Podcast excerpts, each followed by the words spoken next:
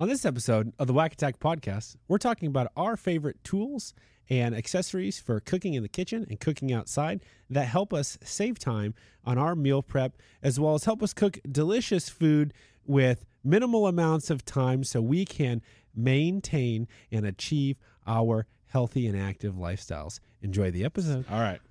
Let's let's get it started. Let's talk food, Yeah, dude. so- All right. Okay. Hey, welcome back to another episode of the WAC Attack podcast. Um, last time we were here, Curtis was talking to us with producer Scott. He decided to hop on the screen about um, you know practical advice to sustainable and lifelong health and fitness. And you know, wrapping up that episode, they didn't really get to get into like diet or meal prep or how important you know the uh, sustainability of uh, ma- basically maintaining your nutrition Yeah. is right and so that's what we thought we'd have a great episode on today. Um, you know uh, specifically we're going to talk about three segments. That's uh, uh, cooking tools and time saving tips. You know we're also going to talk about uh, sourcing of foods and making sure that those are going to have some uh, decent form of quality.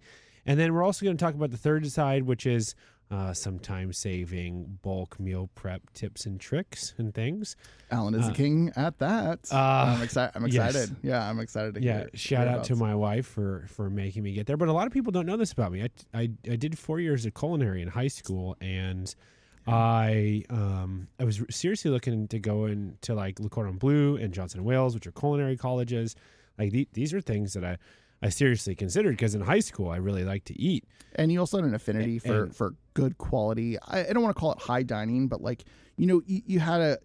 You were not going just to Oh, you yeah. know McDonald's and picking up a Big Mac. You were sourcing out good quality restaurants and making it a, kind of an excursion, right? Absolutely. yeah. I, at the time, I had worked in a restaurant and served tables. I had also ran the uh, student catering service Yeah. um, at, at the high school we went to, and we had catered large events for like districts and school boards and you know companies that were either affiliated with like the Booster at that time. Yeah. And I'm surprised. I'm surprised you didn't go and test out any of ARC's because Guy Fieri Came or ARC. Fieri, sorry, Yeah. my bad. Um, came from ARC, yeah, and and pumped a lot of money into their culinary program. And but but again, you know, you've always had a, a good affinity for the experience associated with the meal. You're not just like you know putting randomness on a plate and here you go. It's like that presentation. There's that that opulent scale that goes into it that creates a that experience that makes the food taste better. Come on. Absolutely. And for me, I had always really loved to eat. And so loving to eat meant you had to love how to cook. And so I fell in love with cooking because of that. And also, what I found was like, wait, you can go to restaurants and you can buy really good food. And then, like, I sort of developed this thing to like go out to nice restaurants and, you know, have a good meal. And, um, you know, that's something that's always been really near and dear to my heart. And so naturally, being able to come and talk about How can I replicate this at with home? How can I take this experience and food and put it on our own plate every day? Right. And and for me it was it's been the last I don't know what uh 14 15 years of doing this and um you know the biggest thing that I found is time, right? Time is always the issue. You know, if I have a Sunday available and Katie's watching the daughter and I got 3 or 4 hours to cook, I can cook something really magnificent and great. But the reality is most times we don't have a ton of time, right? And so, you know, you have to think about how can you be able to get that experience, that really quality meal, and also not have to sink a bunch of time because you might not have it, you might be tired, etc. And I don't think people are actually looking at the raw cost from a time and monetary perspective of what their meal consists of. There's the shopping, like deciding that you want to cook a meal, find a recipe, maybe you already have it, right? There's this like this workflow you have to go through. And each one of those little processes has time. So let's let's take a look at sourcing the food. Yeah. Right? Or is it where are we at? Cooking tools. Oh, time saving tips. All right, we're Yeah. Uh, You let, like, uh, way down I'm the like, I'm like, I'm like, let's go. I'm like, let's go down further. Um, yeah, my my bad. Um, yeah, Yeah. I digress. The uh the tools have been a very helpful part of saving time. Yeah, And for me, I've looked at it as like you said, you you put a bunch of time into cooking. Like Correct, yeah. like there's there's there's no way to get around that whether that's grocery shopping or prep Cleaning or up. clean up. Yeah. You know, these things are very time consuming. And so, um, actually, those were the three areas that I looked at when I was considering okay, what appliances, tools, accessories do you need, excuse me, in the kitchen to uh, really be able to minimize the amount of time it takes to do your prep work, your cooking, and your cleanup. And so, after the last, you know, 13, 14 years of uh, doing a, a, a ton of cooking myself and at home with my wife, what I have found is that there are some pretty staple tools that you need in the kitchen if you are going to make a consistent and healthy relationship with cooking your own quality food at home. Yeah. Uh, first and foremost for me is a 36 inch skillet. This one I got probably in the last couple years. This is the most time saving tool that I have. And so if I can talk about, you know, ra- maybe ranking these in order of time savings, the t- the skillet is 36 inches wide. Now, is it the size that is the? It's the size. Okay, so th- size does matter. It is really it- no, but no, but it, it, it's it's the primary driver. It's not saying like, yeah, Absolutely. This this the size is a big deal because a lot of people have the stovetops that you have that cast iron skillet on. And it's just like a little small skillet that maybe you can cook some bacon or eggs with. And I've cooked on those before. But the skillet I'm talking about is a 36 inch skillet and and it goes outside, right? And it's got a grease trap and all of this stuff. But what I've found is you really need at least two feet of skillet uh, width to be able to cook in bulk. And now, if you're cooking for us, cooking for a small family, or if you're cooking uh, in bulk prep uh, for yourself or for meal prep, the amount of space is what really saves you the time. Yeah. Because, for example, I was able to cook just this past weekend. I was able to cook about 35 chicken thighs at one time pretty sizable. and I was able to have I mean, them on four different burner zones. And I was able to cook them with different seasoning and different sauces. And so I had an ability to keep them separated from each other so the flavors didn't get mixed. And so when you're talking about, you know, saving time, the ability for me to cook, you know, 30 plus chicken thighs roughly equates to, for my wife and I, about a week's worth of meals. Yeah. And so now, if you consider this, like cooking your uh, base foods for meals, whether that's uh, a chicken or a beef or a rice or vegetables or whatever can be universally used across the recipes that you're selecting, we're going to get into that later. Yeah. That saves you a significant amount of time. Mhm. And so I can prep once, I can cook once, and I can clean once Yeah, absolutely. versus if you're on a stove top Yeah. you know you just have a big skillet pan and let's say you wanted three different flavors like i had you were going to have to prep about three times you know uh, prep or clean two times because you got to clean the skillet and everything else and then you got to cook two to three times more right Yeah. and so for me i always just thought about it like my tools you know need to save me time because time is the number one resource that we're all up against cooking quality meals. Yeah. so that's why the 36 inch skillet is great for me. Blackstone has a really good one. you That they can buy i think they're like 300 bucks or 400 bucks for a cheaper one. I have the culinary version. It's about $1200 it's got drawers and uh, shelves and everything and it's super nice. It has a lid um, I, I would highly encourage people if they have space and they're um, invested in, in cooking a lot at home and they're eating uh, you know a, a decent amount of a of a diet that is consistent where you can bulk prep and do you know four to five days worth of meals that is that is a great tool Yeah. No, no. What do you do to combat uh, kind of? And again, some people may not have these issues, and and some people may not even like to, you know, do bulk prepping because you know there's the snackers who may not want the same thing every single day, and they're looking for quick, you know, tips and tricks. Um, do you create variation with different sauces, or what's your approach to? I don't, I don't want to call it food burnout. There's probably some term for it, but like you know, kind of. i think food burnout we can Okay, label it yeah. as that that's a, it's a great I question mean, I'm just kind of curious on what are you doing to elevate your your meals just to make them a little bit more unique, if anything. Well, I definitely think sauce is important, Okay. right? You can source a bunch of really quality sauces. You want to, you know, make sure that you're getting uh, minimal ingredient sauces, Or making your uh, own, or just making, like like mayo, making, or I mean, making so your easy. own, right? Yeah. I also think that variety comes in different textures. Oh, a hundred percent. And so, you know, the the grill, like the skillet is a grill, you know what I mean? But I also have a smoker, right? A smoker is a very different type of flavor. And uh, also there's air fryers. Yeah, and I mean, you can also, I mean, looking Yeah. at looking at Katz's Deli, for example, on what they're doing with their meat, they're they're roasting it, they're smoking it, they're steaming it. There's so many different variations to add additional characteristics to the food. Hold on. Correct. Hold, hold on. Can you guys hear me? Yep. Yeah, All right. So we just dabbled into sauces for a second. We I- should we yeah. should continue onto that for a second. Um, and then I just want to get back to tools. We did uh, the 36 inch skillet for me, tool number one.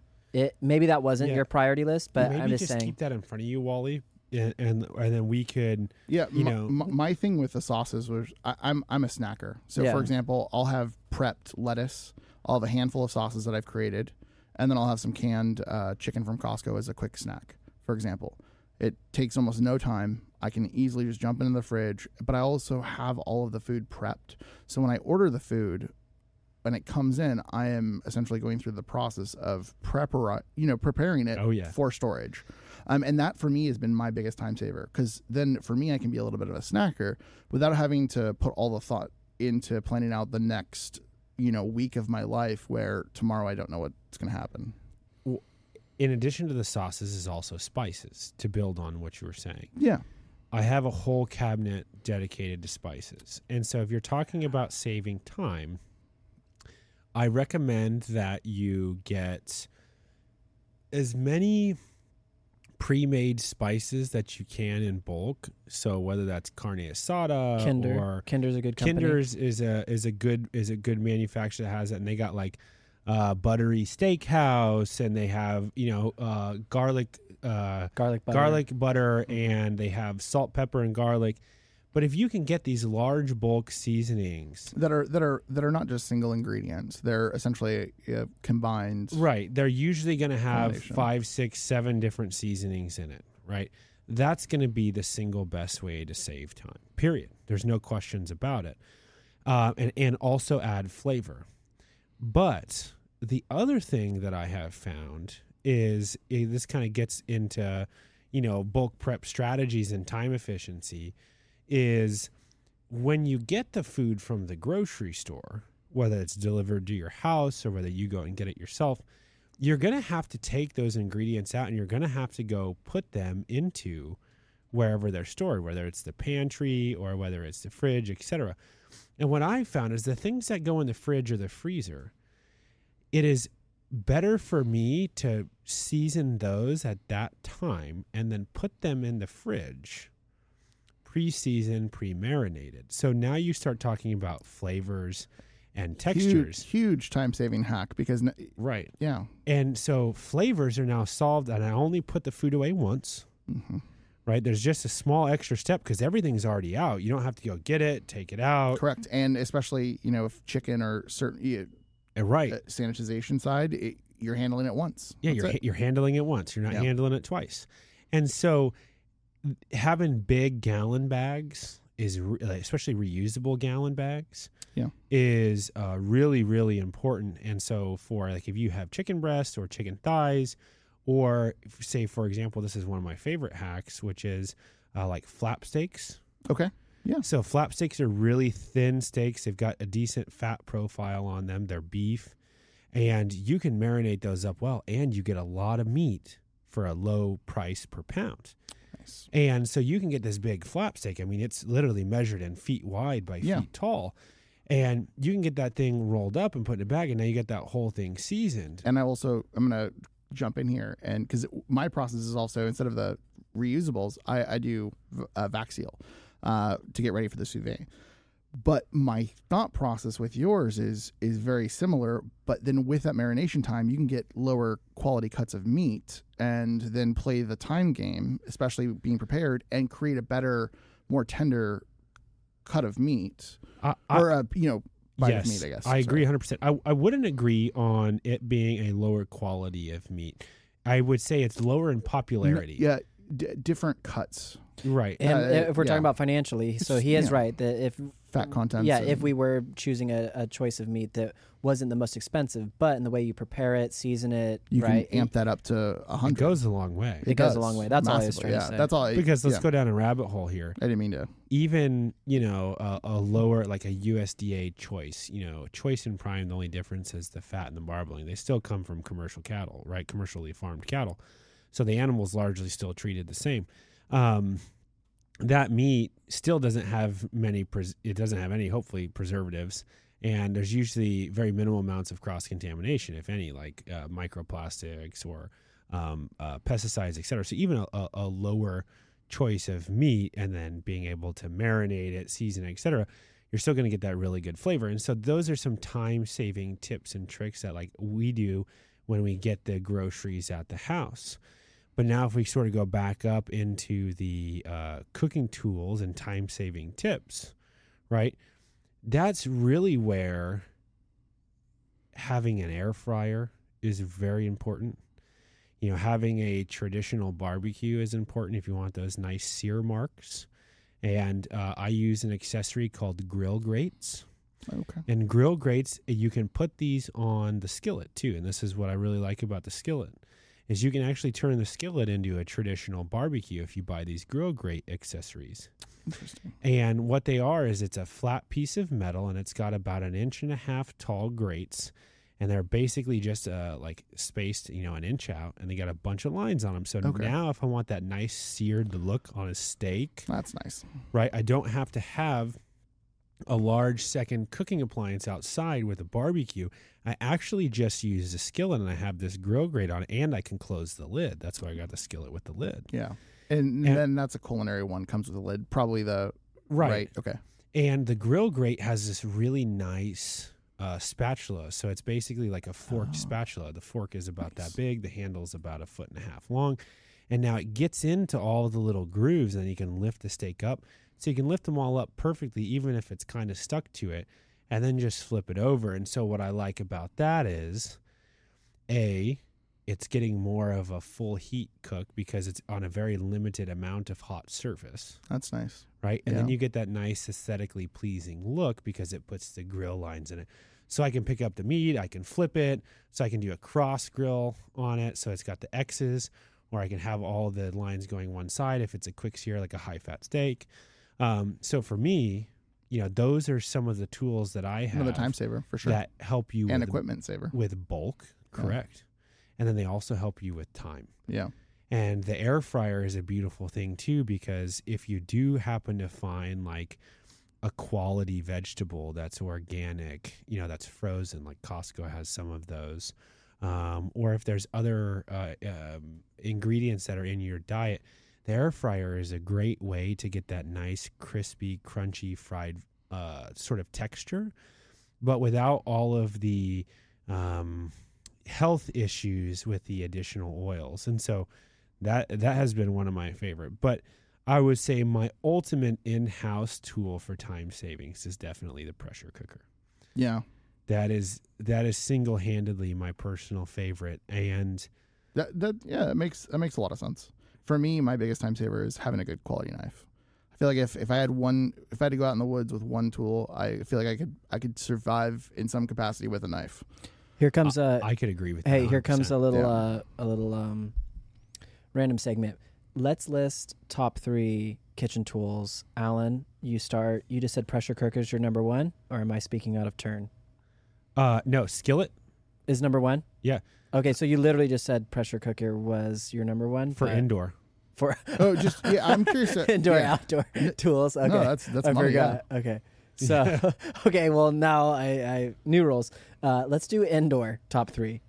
Oh, for sure. Uh Pressure. pressure cooker, cast iron skillet. Okay. So a 16 inch cast iron skillet for the stove with a high side wall, probably like two inches. And then my third favorite is probably going to be a food processor. Okay. Now I'm gonna switch over to Wally. Top three is not is knife your number one? No, no. Uh, number one would probably be uh, zero water. Um, I feel like uh, water impacts quite a bit of things we we cook. So I like having really pure, solid first base level, right? I, I like that. Um, and then uh, second would be a knife. I feel like if you don't have a knife, you really can't do much in a kitchen. Um, and I definitely think a good uh, frying pan, something like a HexClad, um, like not a skillet, but like a frying pan. Hold on, we have to go backwards. You totally skipped over. You don't just have any knife, right? People people can cook with knives. You have what kind of knives? Let's Uh, let's talk about this. They're just they're Shun knives from like Kershaw, the same company that we like. Okay, Zero I'm just saying that th- tolerance. there's plenty of people that are cooking good food that Yeah. have decent knives. Your knives, which I've used, Yeah. um, be careful, folks. But also, like, yeah, you're you're not joking around with those. Yeah, buy once, cry once. Um, but good but a good quality knife is is a, uh, and a good f- quality frying pan, man. Mhm. Like good water, good knife, Good good pan. frying pan. I feel like dude, you're set. Yeah. Water my is, top three. is a very underrated ingredient. I, hey guys, let me say this. I'm sorry for hijacking, but I like the difference there. It's like the two of you could combine. You know, it's like he's got all the machinery and and, and whatnot, and then Wally's got the basics down. Um, anyways, so back back to where we were on the list. Well, I could I could also agree with you on the knife. I think I've been really spoiled in that my knife set at home. Um, every time you uh, put the knife in and out of the housing, It sharpens. it's Okay. got a sharpener. Or So de- every de- slot deburrs it. It's called a knife has- block. has a deburring and a sharpener on it. That's nice. And so when I pull it out, I just go in like you know six or seven times, Bless you. Yeah. and the knife, like especially cutting like yams or sweet potatoes, Yeah. is incredible. Yeah. you know, and it's very consistent. But a lot of people, I don't think, uh, take good care of their knives, and that makes a world of difference when you're prepping food. And you, you like you don't think about it saving time, but like a great example is a tomato. Yeah. you know, if you're cutting up a tomato. You know, how many times are you sort of breaking the skin versus slicing the skin nicely? A very nice knife is going to allow you to cut through that like butter. Yeah. Or or cut through bone. Yeah. Right. bl- Yeah. Uh, like, Or like- if you're prepping meat, I- for I- sure. a- absolutely. But also, it won't mark your knife, and you don't have to. You know. yeah, blade maintenance, and I just know for Cutco, uh, you can always send them back to get resharpened, right? Which they have like a lifetime membership, but anyways, a knife knife, a nice knife, Nice is de- knife. yeah, it does is go definitely a long way. the vibe. Hundred percent. Yeah. And so for me, like those are my cooking tools. You sort of named off yours, Yeah. right? But I, I sort of have just been in the like the mindset of time efficiency. See, and that's where I'm less on the time of it. Well, I sorry, I am definitely conscious of the time efficiency, but I also am um like really only like six years ago I had a kitchen that I could really control, right? Right. To a certain degree. So it's kind of all relatively new. Uh, versus yourself and like, you know, with your brothers, you guys are uh, Well- your mom needs help cooking. You're in there, like you're rocking it. You know what I mean? Like where where my mom's like out of the kitchen, like I'm working with chicken right now. This needs to be like setting up for surgery in our kitchen. Like you had the there, there's mayo on this. This could be disease worthy. Like let's get like very con- to a degree where it was. Well, I'm just not even gonna Almost go in like there. hypochondriac. Yeah, but but uh, I'm just gonna stay away. I'll focus on other things. I'm gonna go play with some computers instead. Yeah. I don't need I don't need to get into this cooking stuff. You know what I mean? Oh, I I definitely hear so you on and, that. and also with DoorDash was another big one. Hey, a segue real quick. Uh, where did you get your knives? Was that a wedding gift? Is wed or or I'm saying your knives or no? That wasn't that indi- had did not have to do with a gift. You just simply bought nice knives. Oh yeah, yeah, yeah. Um, Alex essentially every like Christmas or birthday, I'll get a new one because I very specialized of like what specific knives I want. Oh, it wasn't a whole set. Yeah, it's no. been oh, okay. Yeah, definitely. Yeah, not a not a whole set. Because Well, I, these like I like I like expensive. I like They are lot of so they are the dude. ja- the Japanese style like versus a chef knife to go to the the t- t- there's a certain name for it, but there's differences that I wouldn't just want a baseline set that gives you. oh, yeah. Yeah. Hey, do me a favor. Bring this thing. Uh, bring the mic uh, uh, parallel to your face. It's like all kind of crooked. And oh, yeah, there you go. There you go. All right, Alan. But what about outside tools? Can I hear about those, or do you not want to tell me? Is it a secret? Well, I mean, we already covered off on the outside tools. This, Your top three. Okay. this well, the the skillet is uh, my favorite by far. 38, Yeah. 36 inch and then skillet. uh, you know have the 36 inch skillet and then put the grill grates on it you know those are my top two favorite It's just Okay. so tools for outside but the so smoker multi it's so multi-purposeful though. Right. and that's where and also you know think about this space is a huge commodity for uh, some some people and and again not Especially every if they live in a townhouse or, or apartment. apartment. Correct. Yeah. This is You- what I'm saying. Like you know, these other types of. I mean, I'm not trying to say this out loud, but I watched a small documentary on George Foreman, uh, not not that long ago, that broke down his um, play with that George Foreman grill. But like Yep. you know, what are what are some tips for people if they're looking to kind of get that grill without the outside space? Yeah, and if you look at the skillet, one of the nice things about the skillet is the flames are very minimal, right? And they're under this 36 inch cast iron skillet. And so if you are in a place that's got an overhang or uh, like a pergola or something like that, you can actually cook underneath. Oh, that's that cool. with Okay. the skillet because the skillet is not going to be uh, generating significantly high amounts of heat And like sm- the and barbecue smoke. is. And it, it produces smoke. Oh, it does. Okay. But the main thing is like when you have a traditional barbecue, let's say you're cooking like tri-tip on it, well that fat is dripping down into the barbecue where the flames are. And then those flames can be getting hotter and cooking that oil and everything else and that's why you can open up the barbecue and you can have a little bit of a grease fire. The nice thing about the skillet is that there's a grease trap. Yeah. And so all the grease is draining into that grease trap and so you you have much more of a controlled and prescribed cook um, and whereas the barbecue is a little bit more of the wild west let's talk about some other of the outdoor tools i like now these are not in the name of um, time savings Okay. Okay. When i have time to cook Yeah. these are my favorite items to cook with one the charcoal weber barbecue Okay. Okay. there is in my opinion no flavor better than a nicely cooked charcoal steak right uh, uh, not a, not a charcoal steak but a steak cooked with charcoal Yeah. and so there's different ways that you can cook with a Weber barbecue. And you know, for some people who don't cook with charcoal barbecues might not know this, but you definitely need a spot where there's not going to be stuff overhead that you can catch on fire, right? Or an eave that's going to, you know, maybe spontaneously combust if you're right underneath it. But um, what I really like about the charcoal barbecue is it's got that smoke flavor, but it's also got a direct or an indirect heat.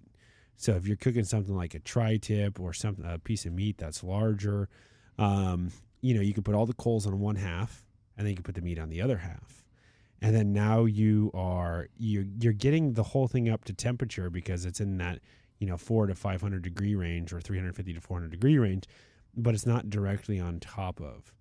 Now, what I also like about the charcoal grill is the exact opposite you can get those coal or that coal so hot, or the charcoal, not the coal. The briquettes. Yeah.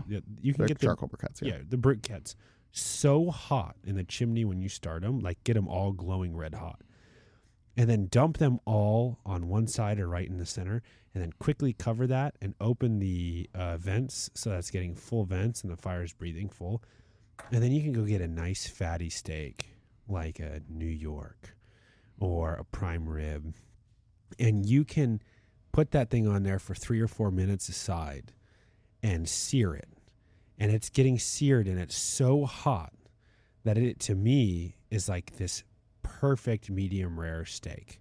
Yeah, And because you I, can't I was get gonna ask you, what, what are you doing with like temperatures and stuff? Uh, because I when I was looking, thinking out, out of like my cool gadgets for outside or cool tools that I need, for me, it's you know precision, right? So like, I need to know my telemetry from like the the barbecue or.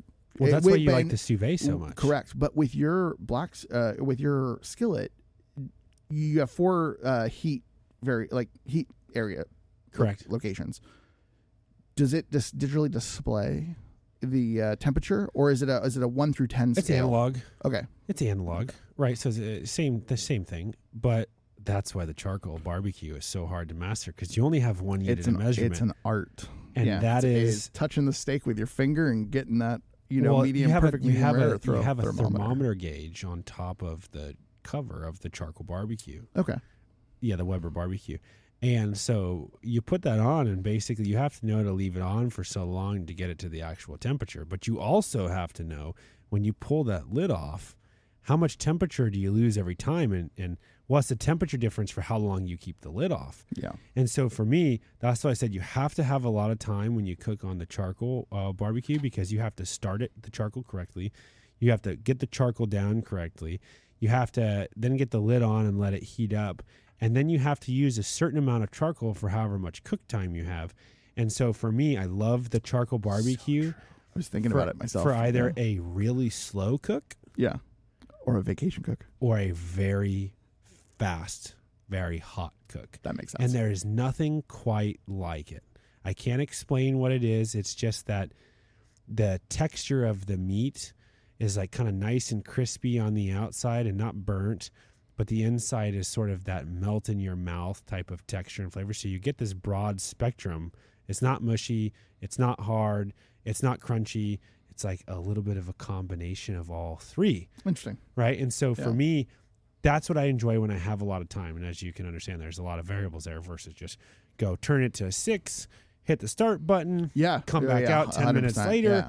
The you know the the skillet's perfectly you know perfectly hot across all of the burners, and now your cooking is nice and even. Yeah, literally, I, I kind of recalling the times that I've cooked uh, utilizing charcoal, and it's literally only on Airbnb vacations. so, like for me, like that was I'm replaying the steps, but you're you're right, and and that's like when you're on vacation, you have nothing but time to waste. You're reading a book or something, like it becomes that enjoyable process. Um, anyway, Exactly, Yeah. and that's when you have time. So, but but my nature has always been like time savings. yeah, right? Well, Because like I said, I let's let jump off with into I don't like to cook. I like to eat, Let's- and therefore I have to be good at yeah. cooking. Let's talk about the sourcing the quality quality foods then. Hey, before we get Oh, okay. there, Yeah. this big bad boss showed up in the backyard, and it's a Traeger. It's a smoker. It's a smoker. So Wally wanted to know about, you know, is there digital heat? Is there this and there that? Oh, Wally, this is as scientific as you can get it, right? yeah, Alan? no, I'm I'm I'm very familiar with the what is it, FireWire Yeah, uh, this- technology. The smoker is Yeah. uh, is off the hook. I think everything that you would geek out about, you know, cooking and tech Uh, because I have literally looked at their APIs. yeah, you have a really good segment that we'll talk about in the sourcing of quality foods with how you've integrated some technology. I don't want to spoil that. Um, but the Traeger or any smoker really for that matter, I'd say the most important piece of technology and that is the meat thermometer. Yeah. Right. And now the Traeger is not time efficient because usually you're doing a cook over a long period of time. Like for example, this weekend I just cooked uh, ribs, six hours, Yeah. right? Seven hours total cook time from prep to finish, Okay. but six hour cook time. Okay, so you got to think. and where'd you source those ribs from? Out of curiosity. So I source those ribs. Uh, there's uh, a, a place we'll get into that, but it's, Oh, a, it's mind, never local butcher. Oh, cool. Um, so we'll, Yeah, we'll talk curious. about that here in a bit. Um, and I'll get into that, but it's Roseville Meat Company. And so, you know, uh, for me, the thing with the smoker is it takes practice. You have to have a constant commitment to it for a long period of time. You're constantly having to check in on it, make sure it's not dry, add some sauce into it. You know, basically maintain moisture levels is like the essence of smoking. And then there's all the variables about like what type of wood do you use, what flavor does that put off, and then not to mention the cooking and the, the cleanup. Because what basically happens is in the bottom of the smoker, there's this little, um, basically think like oven that cooks the wood pellets, and so there's a torch down there that's just cooking the pellets, and so they're smoking. And so what basically happens is this thing can fill up with ash. So you basically, after a cook or two, have to disassemble your entire smoker, go in there with a vacuum, vacuum it all out, right? Clean everything all up, and then you can go and smoke again. So that's why I started with my favorite tool is the thing that saves me the most amount of time. Yeah. It produces the best flavor consistently the most often, right? But there are very unique flavors that come from that charcoal Weber barbecue and that come from the smoker. Now you might say, "Great, Alan, I'm not a barbecue guy."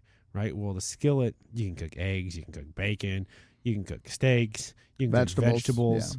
Right? You, Yeah. I mean, you can cook a multitude of Pancakes. things. on it. You could do pancakes on it. I I've done it before. I know. They're amazing too. It's like this, you know, best crispiness that you've ever had. But uh, you had asked them there, like, hey, where did where did I source the meat? Like, sourcing of quality foods. This is a really good conversation because I believe there is this intersection of um, cash or cost and what is quality food and what is your opportunity to source those ingredients. Yeah, and I also want to throw this out there. We live uh, in Northern California, where we are extremely privileged. Farm to fork capital. Correct. I mean, most of our states, well, not most, but a large per, per, uh, portion of our GDP. I mean, is ag. Yeah, and and we're very fortunate to have a significant number of, um, you know, like uh, farmers markets and everything else, and so I have to look at quality is not going to be the same for everybody. It's going to be dependent upon your geography and it's going to be dependent upon, you know, what is the investment that you want to be making into your food, right? And then also how much time do you want to be spending? So if you're saying, "Hey, I don't really have much of a means to go beyond my local grocery store." Okay? I I would say, "Okay, that's great."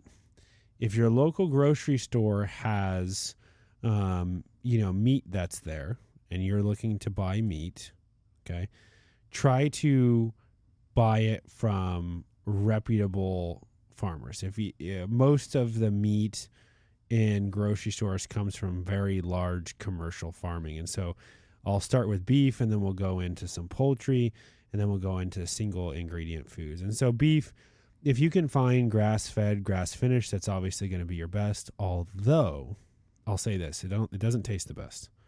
It is the most nutrient dense, but some of the best tasting meat is largely coming from very fatty, you know, cattle. That's not a healthy cattle, but it does produce a very good flavor.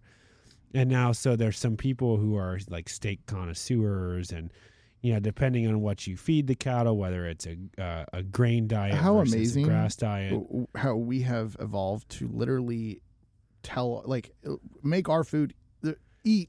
Like we right. choose what our food eats, right? To a degree, like that is just insanity. Make this animal more unhealthy because it tastes better when I eat it. And and and so, I, so cool. if you're stuck in a place where all you can go is to your grocery store, yeah, I would be looking at when was it packaged, right?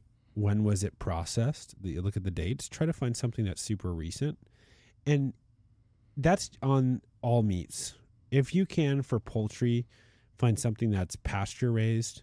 Uh, that's going to make a big difference. The the availability of nutrients and the nutrient density is going to be uh, a very large, especially in eggs. You're going to get a nice golden orange egg yolk versus like a very thin, you know, yellow looking yolk from like a egg and a or a, a, chicken in a cage on a commercial um, a poultry farm, right?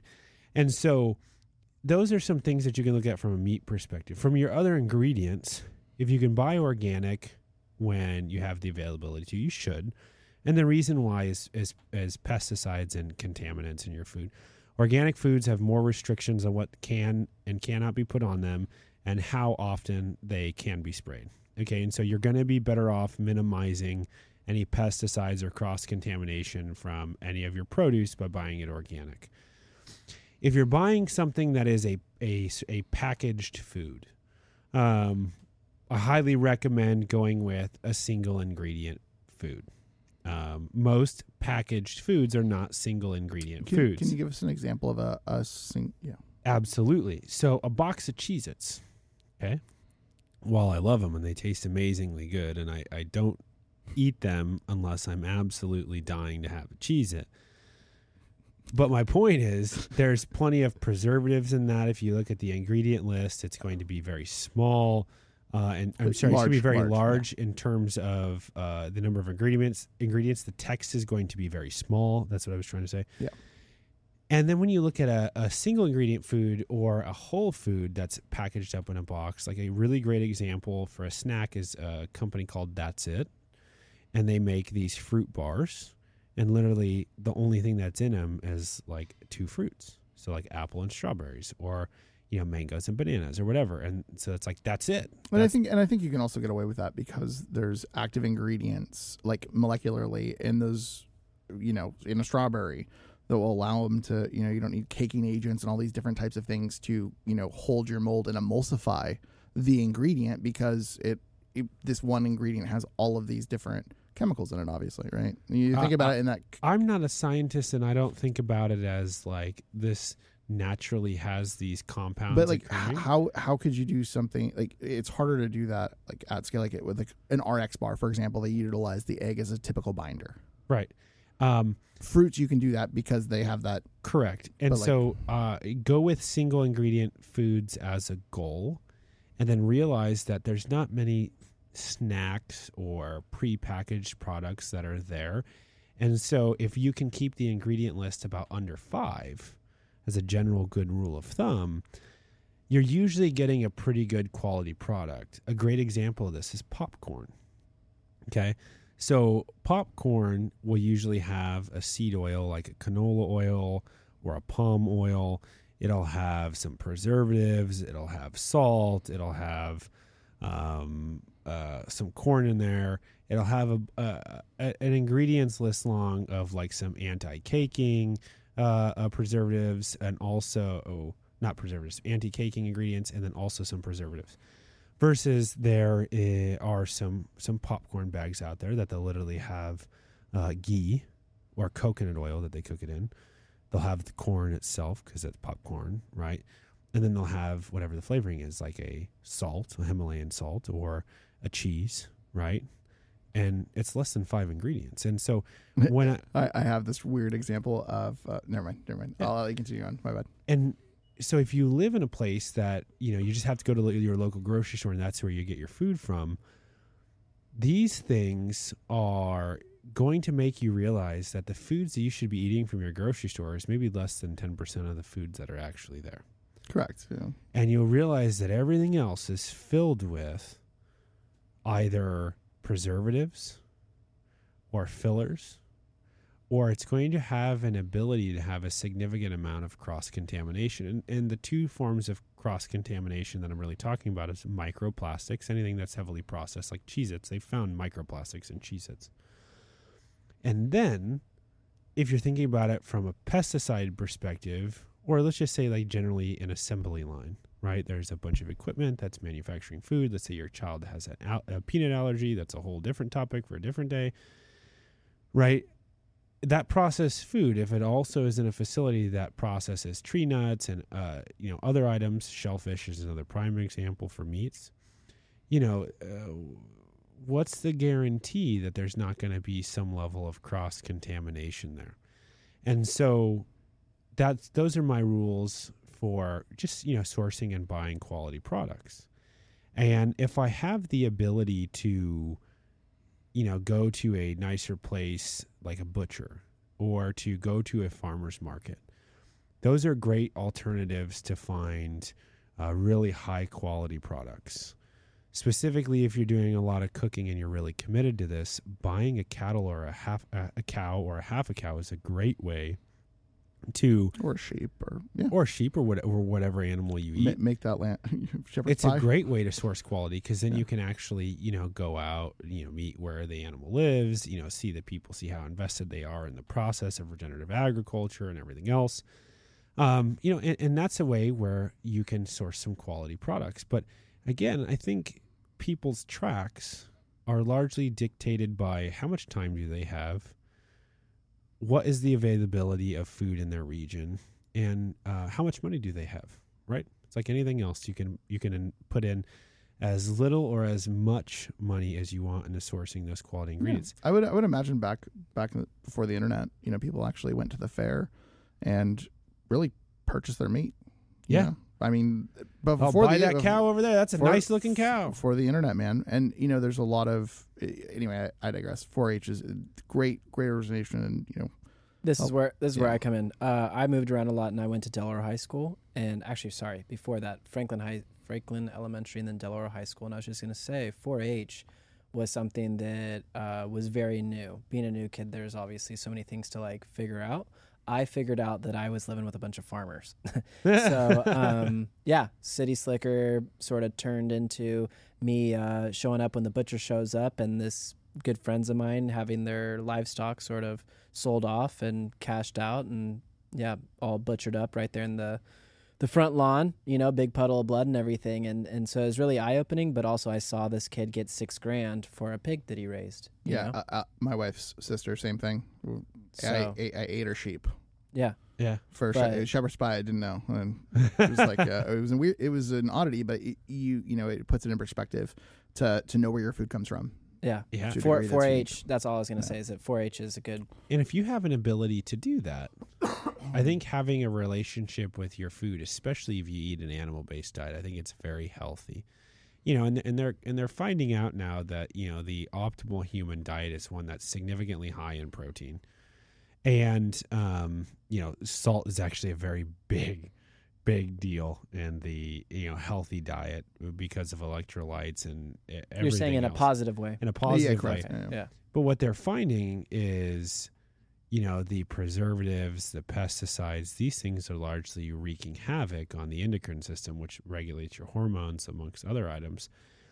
And so, you know, going with the route of like at least uh, how I've been taught to select food in, uh, food ingredients, right? That's going to help minimize your potential risk of, um, you know, uh, bringing foods into your house that have an ability to uh, disrupt your endocrine system. And specifically on that point, there's a dirty dozen list, a dirty dozen list. Sorry for not enunciating that. Um, strawberries are at the top of that, right? Because a strawberry sits on the ground, and uh, they spray pesticides on it all the time. Spinach is number two, right? Uh, because spinach is a nice leafy green. Insects eat it. And so, uh, a great way that you can also not only source these foods, but you can also prepare them correctly is by washing them and cleaning them thoroughly. Correct, and and also maybe even talk about uh, like for example, you're making mention to um, vegetables and leafy greens, things like that, things that are typically um, you know insects love that. Um, but you know maybe even taking a look at other alternatives like hydroponically grown uh, vegetables that are in a closed system, right? So they're not necessarily in. Or a greenhouse. well, that that's what I'm saying. Yeah. they're they're out of the elements. and this certain this is one of the things that like gets me like um, sort of um, uh, ambitious, or I shouldn't say ambitious, but optimistic about society. Some of the vertical indoor gardening that's happening, especially in urban centers, you know, where they're not having to deal with this monocrop agriculture, It- it- pesticide. it's problems. amazing. It's it's it's it's really great for sourcing quality Like, ingredients. five gallon bucket and a 3D printer, like a five gallon bucket and some white spray paint. Got to have some PLA and and I, I made our Three Ventures logo that I could be printed that you put little strawberries in. Yeah, that's, and and it's so badass. it- it's three feet by three feet. Just really small, but you know, for our office, it's just a fun little thing. All circulating, just runs a little little pump in there. Has a raspberry. Well, it's an Arduino actually, but um, yeah, it, it's really fun, right? But that type of concept helps. You know, you can go to a grocery store, buy a lemon, you know, throw it in a bag, put it in a you know cool dark place, put some you know cinnamon like our our guy does on on YouTube, and then grow this yourself. yeah. like You can you can literally do that. Um, but speaking of sourcing quality foods, you've automated a lot of this in your household. Can you talk about that? Uh, I'm not necessarily. It's it's not necessarily sourcing quality foods because it's coming off of Amazon Prime and Whole Foods, but um, or like Costco via Instacart. Um, but that's where I source my food from. Right. Um, I think most people probably source their food there who live in urban environments. yeah, You know, but um, but I mean, I'll take I'll take certain things like if I find uh, like I'll or I'll order like cherry bomb tomatoes or like some special grape or some special unique unique high. Uh, highly crossbred, amazing, unique vegetables. Uh, I'll take their seeds and I'll just like regrow them because Yeah. it's fun. because you, know, can, because you can. And I, I, having a good relationship with quality food is, um, it's very humbling because you realize that the foods you eat literally have seeds in them to reproduce, especially if they're vegetables. Yeah. Right. Or if you know you're eating an animal, having uh, some form of re- you know regenerative agriculture. Yeah, I, I think uh, I think uh, some government agency, I think it was uh, Department of Energy, I believe, or, or one of those. Um, just uh, this is many years ago, uh, like in the Iceland area. I don't remember if it's Antarctica or Iceland. One of those, right? They tried to keep it like a perfect like habitat for scientific research, and then they ended up finding like it was covered up, but like somebody had like tomatoes were growing out there. Um, and it was covered up until it was declassified. But they literally classified that as something. But it's it's such an interesting interesting thing that there's life cycle propagation. And I mean, like a tomato seed may only go for what 20, 30. I, there's a certain life cycle of that plant, obviously. Right. Um, but it's it's amazing how Mother Nature just keeps pumping them out. Yeah. And, you know, so when you talk about the sourcing of quality foods, those are the things that I look for. Um, you know, Curtis could probably come on and talk a lot more about, you know, specific health benefits and seed oils and um, uh, linoleic acids with grass-fed, grass-finished beef versus, you know, a, a, a corn, wheat, soy-fed beef. Um, you know, that's not really my cup of tea, but those are the things that we talked about that I, I use to source, um, you know, the quality ingredients in my household. And then also when you bring them home, we talked about earlier, especially meats or anything that you're going to cook in bulk um, that you're going to do for like a meal prep or those types of items. It's, it's or to pres- preserve for later because no one wants to waste money on food and throw it away. right.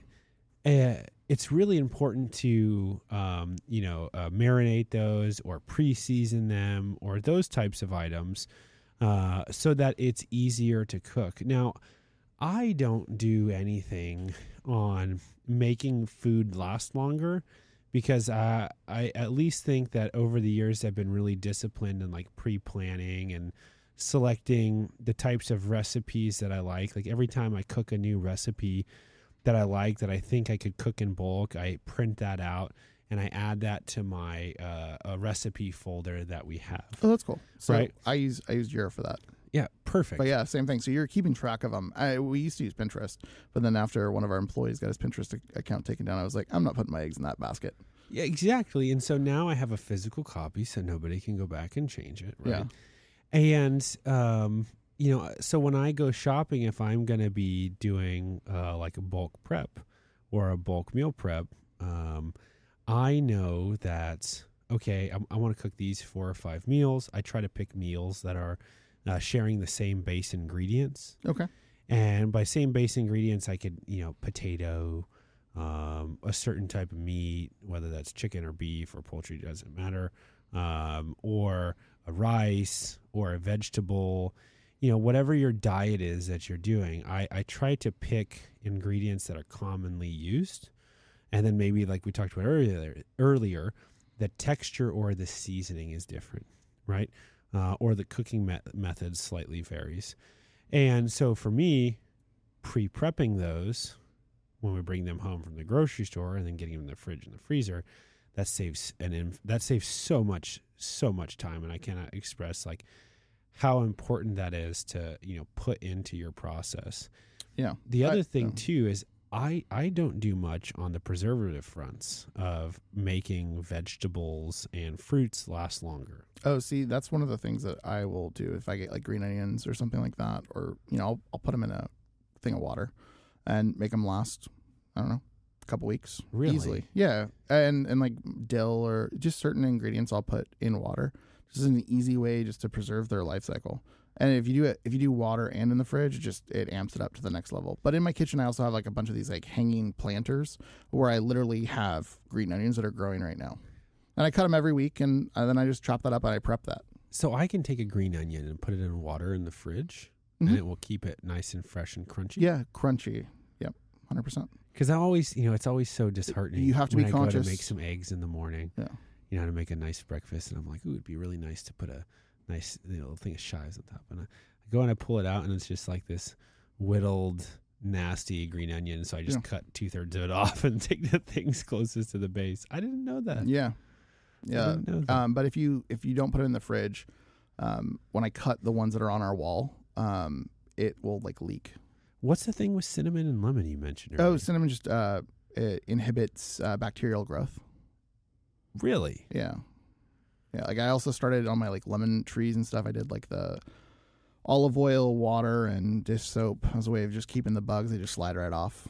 It's cut down on like the aphids on the roses and stuff. But uh, again, I'm a huge citrus fan. I Yeah. have tons of. That's awesome. Yeah, I mean, I think a nice lemon zest on top of many things can go a long way. Yeah. You mentioned this You, earlier uh, you have to have the acidity in there. about like it out. yeah, if somebody is wanting to do some meal prep and they're new to this, right? They're probably going to feel like anything else, like it's going to be overwhelming.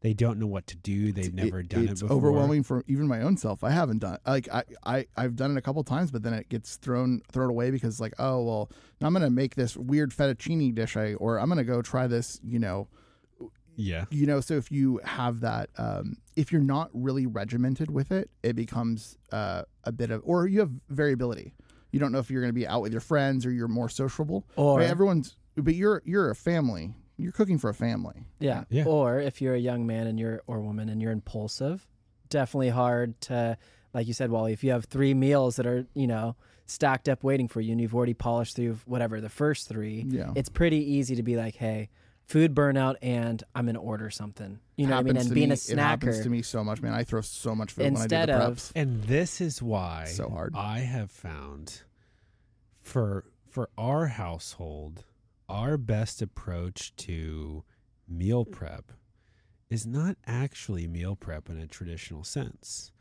It is I eat two meals a day prior to getting home, right? I actually eat four meals a day. One breakfast, first lunch, second lunch, and dinner, right? So I eat both lunches at work. And if I'm at work five days a week, that's 10 meals. Katie, my wife, if she eats, she usually eats one a week or one a day, five days a week. So we know we have to cook 15 meals at work. But what I have found is when I was cooking 15 meals a week, there were always that two or three that didn't get eaten. And it was always, oh man, I'm tired of that. We've had that, like you said, Scott, the burnout. And so for me, what I realized was, oh, okay, I need to cook like seven to 10 meals in a meal prep. And then those remaining, you know, five to eight meals, what I do is when I do the meal prep, I cook the meat that we're going to have with that ingredient or whatever the main recipe or the main ingredient is in the other recipes we want to cook. That way, if you do want to have something different at night, but to save money and to eat in and to, you know, uh, know what's exactly in your food, you have all most, or I shouldn't say all, but most of the heavy lifting of the cook done. Yeah, that makes sense. And so, like, one of my favorite meals to have is this bowl. It's got a little bit of rice, jasmine rice, because I like that specifically. I love the flap steak or the flank steak, depending on where you get it. They're, they're different, but you know sometimes they're used interchangeably. And a little bit of asparagus chopped up into pieces. Money. Yeah. I love that in a bowl. Yeah. And so if you think about it, like it's super easy to cook rice. You have a rice cooker, you can cook it in a pot in, you know, 10 minutes. Um, also, the asparagus is really easy to sear and just give it a nice crispy, crunchy Yeah. flavor. Or or blanch it. So if uh, yeah, or blanch it. So if I have that meat cooked and prepped, more than half of my cook time and my prep time is gone. Yeah. And so now when I do the meal prep, I try to think about this. If I'm already going to have the skillet dirty outside, needing to get cleaned off, etc., Oh yeah. why am I not just doing more cooking at that time? Hundred percent. Yeah. And so now such it's a, such a great time saver. right. And now it's less about meal prep in terms of prepping all these meals, and it's more about bulk ingredients that you can use throughout the week if you want to have these dinners or snacks. Like Yeah. it's so great to just you know have a couple pieces of meat or whatever else a high protein snack uh, that way you're not going to a bag of chips or whatever else Yeah. um, so that that's what i have found on like uh, some of the bulk prep strategies and also not wasting food but being able to save some time you know when katie's like hey let's let's cook it let's cook some you know some dinner together tonight and so, you know we're hanging out as a family in there and it's like i can i can turn out a dinner real quick because now I don't need an hour to cook. I need 20 minutes. Yeah. No, it, it makes a ton of sense. Alan, can I can I ask real quick what is your number one meal prep uh you know meals sound like? I heard you just give the example of like a flap steak and rice and like asparagus. Would would you say that that's a good example for someone who's like trying to literally copy and paste what you're talking about? The, uh, yeah, specifically, uh, and I like to marinate that flap steak or that flank steak with like a Korean beef barbecue type of marinade. and it's this really nice sort of teriyaki bowl type of flavor where you get that nice juicy steak but with the lightness of rice and the freshness of asparagus right and so um, that that is a, a a really good quick and easy uh, I'm, type I'm of bowl. hungry. Yeah, m- m- meal prep. I have I have another segue to this. uh, Not to cut you off, but that's what I needed to hear. The next thing I needed to hear is for protein. What would you say that your like top three or two, um, this protein meal meal base uh, meal prep sort of bases? So I heard you say chicken thighs, chicken breasts, flap steak. Like, can I write those down for top three, or w- would you Po- like to po- make amendments? Oh yeah, my top top three for me ingredients for high protein. Um, or, if- or if just your you meal, can get your a- meal prep. yeah, like, if well okay if I'm going high protein yeah. Okay. and it, and, I, and and the meal prep I do I want it to taste good right Yeah.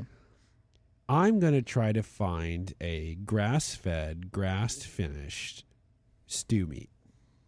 So stew meat is usually like a bunch of little cuts of all the different cuts on a cow that you're supposed to use in like stews and everything else. But what most people don't know is if you slow cook stew meat, it's still tender. Versus if you cook it really fast, it can be tough. And so my favorite thing to do is to get all that stew meat, and it's in all these random shaped like little cubes Yeah, and because then, whatever 'cause then you also have a, a higher call Yeah, can you call, Yeah, collagen. Yeah, I was gonna, Right. You, you, that really allows it to really break down the inter, intermuscular parts. I mean, I, I the stew. I don't know the science behind it, but I do know it tastes good when I do it like this. I put it in a bag and I marinate it. Now, doesn't it like turn like a gelatin s? All right, anyway, continue on. no, stew meat does not. No, Um, that, no, the the intermuscular fat. My bad. But anyway, continue on. Uh, so the uh, when I when I get the stew meat in the bag, the I'm gonna murder the name, Worcestershire sauce. Worcestershire Worcestershire. Worcestershire sauce. Yeah. yeah. When you see it in the don't, grocery don't store, enunciate, and you'll say it right. Worcestershire. Yeah, there it is. It's in there. So he gets that in a bag. I get and and that is a very nice marinade. You could take literally just that, put it in a bag, some salt and pepper, a little bit of olive oil, let that thing marinate in there for a day or two. Gr- this is grass fed, grass finished stew meats. stew meat, and then slow cook it in a skillet, right? And then when you slow cook it in a skillet, if you're doing it for meal prep or you're doing it for bulk, undercook it. And then that way, when you go to reheat it, right, it's not going to be overcooked because you're not going to cook it to completion. And then you're going to recook it. You're going to cool it down in the fridge, and then you're going to recook it when you go to reheat it. I will slow cook it and then undercook it, right? And if mm-hmm. you're working with a quality meat, grass fed, grass finished beef, and beef doesn't have the issues of undercooking like poultry does, then you can put those into containers. Yeah, that's, Right. how, that's how the airlines do it. They have a pretty. Uh, it's very well known how they've you know package up and cook their foods to a specific temperature and doneness Yep. for that you know last mile. Um, And I don't think anybody's bragging about eating airline food unless you're flying like Qatar or something. no, no, but but But- but, it no. The, There's a science to it. yeah, there's sure. a science to it. 100%. That's what I was trying to say. You, And the so- most optimal bite. Uh, Going through this process, if by doing that, that's a critical yeah, step. undercooking it, Alan. You're right. Because if it's overcooked, then That's you just that's a bought stew step. meat that's all tough, and Right. you're not. You're just gonna Yeah. waste. It literally ruins everything. so So, that Yeah. that is my favorite. And so that with like a little bit of rice and some veggies or just veggies, like that is a a really good all around meal that I would say is like my number one favorite. And because when you eat it at work, it's going to have plenty of flavor. It's going to be enough protein and it's also going to have you know some carbohydrates and everything else. So if you're going to go work out or you're going to go to a kid's sports game or you're going to go out and expend some energy it's just very well rounded. Yeah. right? And so you know that's one of my favorite. The other bowl is one of my favorite. Now i will also do this on days when i'm really busy like mentally um chicken thighs although chicken thighs aren't the best in terms of like protein density and, and, and micronutrients chicken thighs have fat in them and so it usually gives them a really good flavor. Um, and they're usually easier to cook because they're thinner than chicken breasts and most people know you have to cook your, your chicken to 165 degrees to an internal temp to get rid of salmonella and other items like that by the way when i did all this culinary i was ServSafe certified and all that other stuff so i actually you know i ran a student kitchen i had to know about foodborne illnesses i know had to know about uh, cooking and prep work and all this other stuff And so for me, you know, the chicken thighs when I have a high work day or like a lot of meetings, the chicken thighs are just a good protein. It's got some fat in there. You can get a nice sauce on it. Like there's barbecue sauces out there that, you know, have two or three, maybe four ingredients. You know, they're not loaded with high fructose corn syrup or seed oils. It's usually like molasses, some mustard, uh, brown sugar, uh, a sauce I can't enunciate, right? and, and and anyway, little brown sugar. Yeah, yeah, and and that's and that's totally fine Yeah. to to have on there, or- right? no, you it's totally fine to have on Yeah. there um, because remember it's it's about high protein meals it's about minimizing the disruptors to your endocrine system which are going to be the seed oils which are going to be the you know the microplastics or the pesticide contaminants that are found in processed foods and you know so that's a really good snack that i like i'm also going to be um Hold on, that's not a snack. That's a meal. uh, Right? yeah, yeah, it's a meal. Yeah, I'll eat. I'll I- eat three or four. I, four. am just talking about meal Yeah, prep yeah. and how to save money and what to buy. And so if your number one Ground thing was gr- grass fed, grass finished uh, stew meat, and then I you know under prepare it to a certain degree just because there's other phases in the meal prep. Um, then you also talked about a flap steak with uh, a little bit of a teriyaki flavor for the rice bowl. Yep. So I was just looking for like a third meal prep because I, I let's say I'm new with it and I don't want to get food burnout because I am at times impulsive like Wally where it's like hey I've had this for three days I need something different you know what I mean so Yep. if I don't do what you're gonna say now I might just end up making sort of like half-assed meals so my my next favorite one are tacos. Okay. Okay. So um, most people might not know this, but ground beef is actually one of the most nutrient dense meats that you can get because ground beef encapsulates many of the uh, uh, muscle groups on the cow, plus ligaments and some other items. And so they have, through the ligaments and everything else, they have a lot of uh, uh, bioavailability of uh, the nutrients that are in there, and they're very nutrient dense. And so, as you know, tacos can be made with any type of meat. And so, my favorite, uh, or, I shouldn't say my favorite, but one of my favorite meals that's quick and easy, you can get ground beef. And I will usually try to uh, mix in if you, if you like black beans uh, or you like some cheese or anything else, you can cook the ground beef, drain the fat out, and then you can incorporate either some tomatoes or some uh, beans or anything that you like in your tacos, right? Some cheese. Mix it all in there. Put it in containers. I use glass Tupperware containers, so you can put it in a nice container, right? And now you've done all the heavy lifting. And so, like, if I'm at home now, guess what? All you need, if you're at home, you just put a little bit of butter in that. Remember my cast iron skillet pan, right? Because it's easy to clean and you constantly season. It's got good flavor. Now just put a little bit of butter in that. Boom, three or four street taco tortillas in there, right? Once they're kind of fried up, sprinkle some Parmesan on top. Mm. Hey, right? Flip them, sprinkle some more Parmesan on top. Boom, pull them off. You know, you heat up your meat, whether it's in the microwave or whatever, depending on how much cleanup or time you have. Put some meat on top, maybe a little bit of cilantro or green onions or some, lime. some pulled spinach, right? little lime, boom, tacos. And now you have literally saved yourself all that time. Now let's go back to okay, well, I eat a mostly animal based diet, a lot of fruit, and and and I'll and I'll factor in some uh, vegetables here and there. But you know, I I have found that uh, a very high protein diet is what works very well for me. And so when I go to the skillet, I don't just cook a pound of ground beef. I cook four or five, maybe even six. And so that's when we talked about earlier. The size really does matter. Hello.